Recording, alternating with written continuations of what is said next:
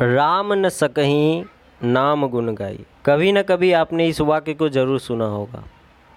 और ये सही भी है कि भगवान राम भी स्वयं अपने नाम का पूरी तरह से क्षमता, शक्ति बता नहीं पाए, कितना प्रभाव होता है उनके नाम का। लेकिन भले ही नाम का क्षमता, शक्ति नहीं बताया जा सकता, लेकिन उसका अर्थ तो बताया जा सकता है ना।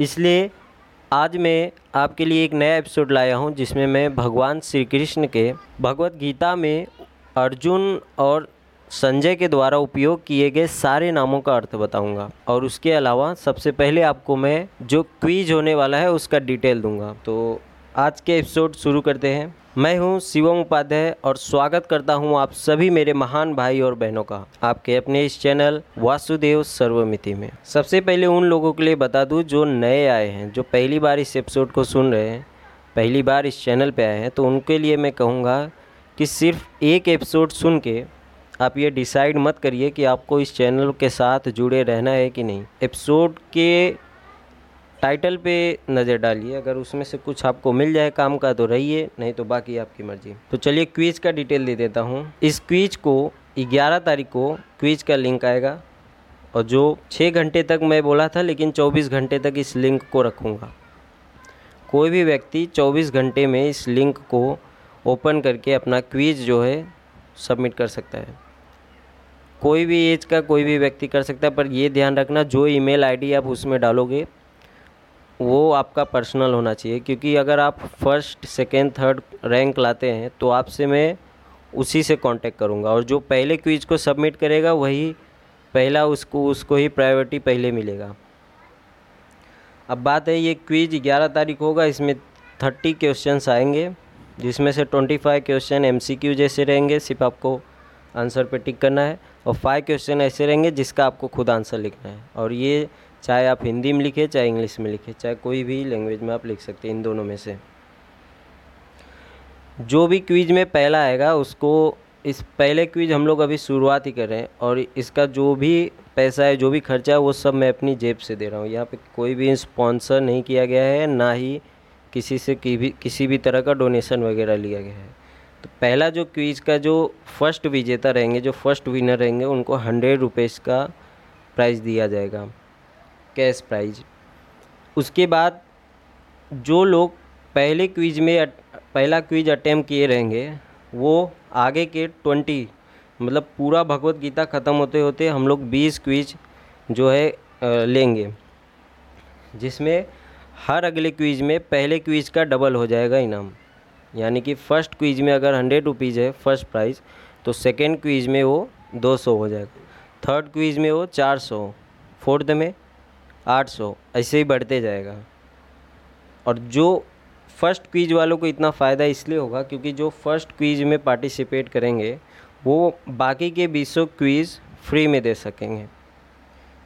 और इसके अलावा जो भी आगे के रहेंगे, वो पेड हो जाएँगे। उनके लिए पैसा लगेगा। अभी एक क्विज होगा ग्यारह तारीख को शाम को पाँच बजे। इस क्विज का लिंक मैं डालूँगा, एक एपिसोड डालूँगा, जिसमें इस लिंक को डालूँगा। और हाँ ग्यारह तारीख को जो एपिसोड आएगा, उसमें ख़ास क्या होगा? गायों के बारे में एक रहस्य बताऊँगा आपको जो जो शायद मुझे लगता है आज तक आपको नहीं पता होगा, जो शायद आपकी जान भी बचा सकता है। तो उस एपिसोड को मत भूलना। तो ये सब था क्विज के बारे में, और कुछ भी अगर जानकारी चाहिए तो आप मेरा ब्लॉग पढ़ सकते हैं यूट्यूब पे जाके। वहाँ पे एक वीडियो, किसी भी वीडियो के डिस्क्रिप्शन में जाइए लेटेस्ट वाले, उसमें आपको मिल जाएगा, आप जाके पूरा पढ़ सकते हैं। तो चलिए शुरू करते हैं भगवान श्री कृष्ण के सारे नामों का मतलब।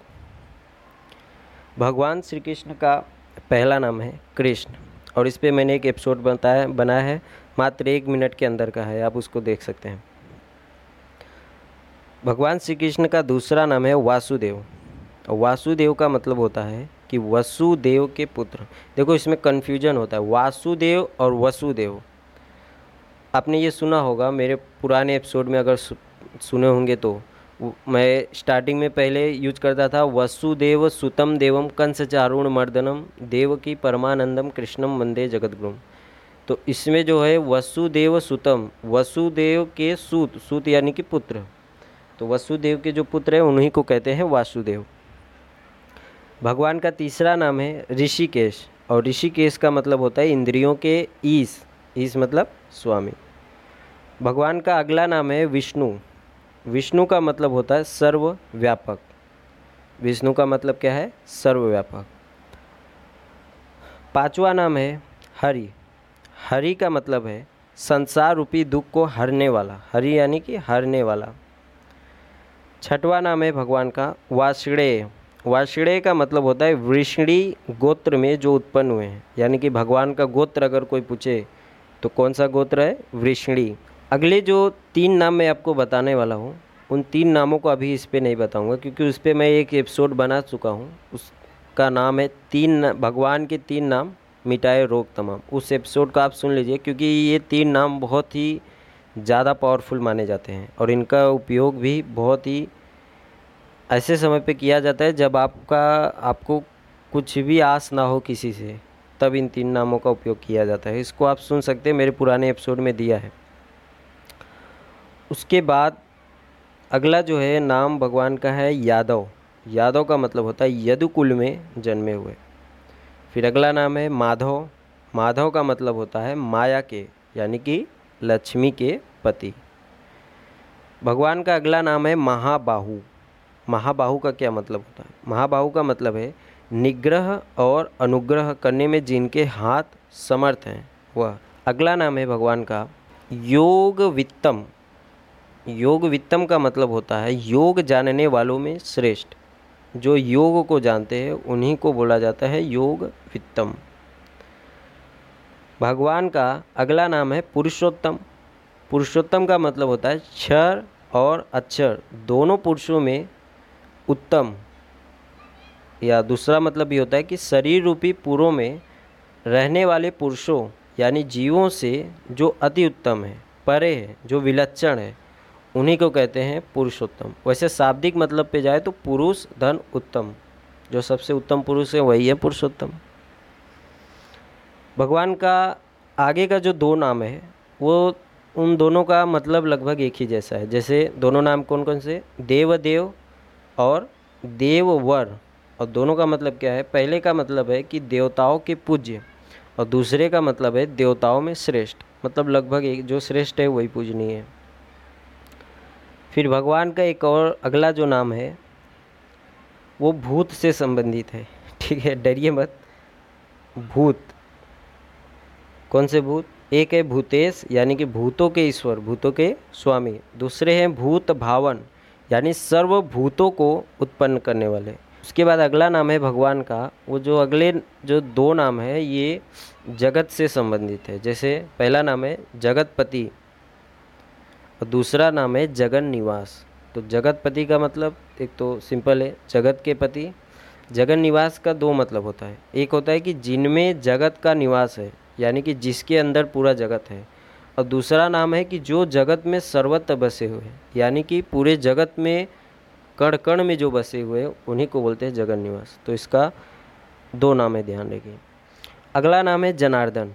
जनार्दन का मतलब होता है दुष्ट जनों को भक्तों के शत्रुओं को पीड़ित करने वाले मतलब भक्तों, जैसे जो भगवान श्री कृष्ण का भक्त है, उसको अगर कोई परेशान करता है, वो कोई दुष्ट हो जो परेशान करता है तो उसको पीड़ित करने में जो समर्थ है, उन्हीं को बोला जाता है जनार्दन। भगवान का अगला नाम है कमल पत्राक्ष। कमल पत्राक्ष का मतलब क्या होता है कि कमल के पत्ते जैसी सुंदर, विशाल आँखों वाले, उनको कहते हैं कमल पत्राक्ष। भगवान का अगला नाम है केशव। क माने ब्रह्मा को और ईश माने शिव को। जो ब्रह्मा और विष्णु दोनों को वश में किए हुए हैं, उन्हीं को बोला जाता है केशव।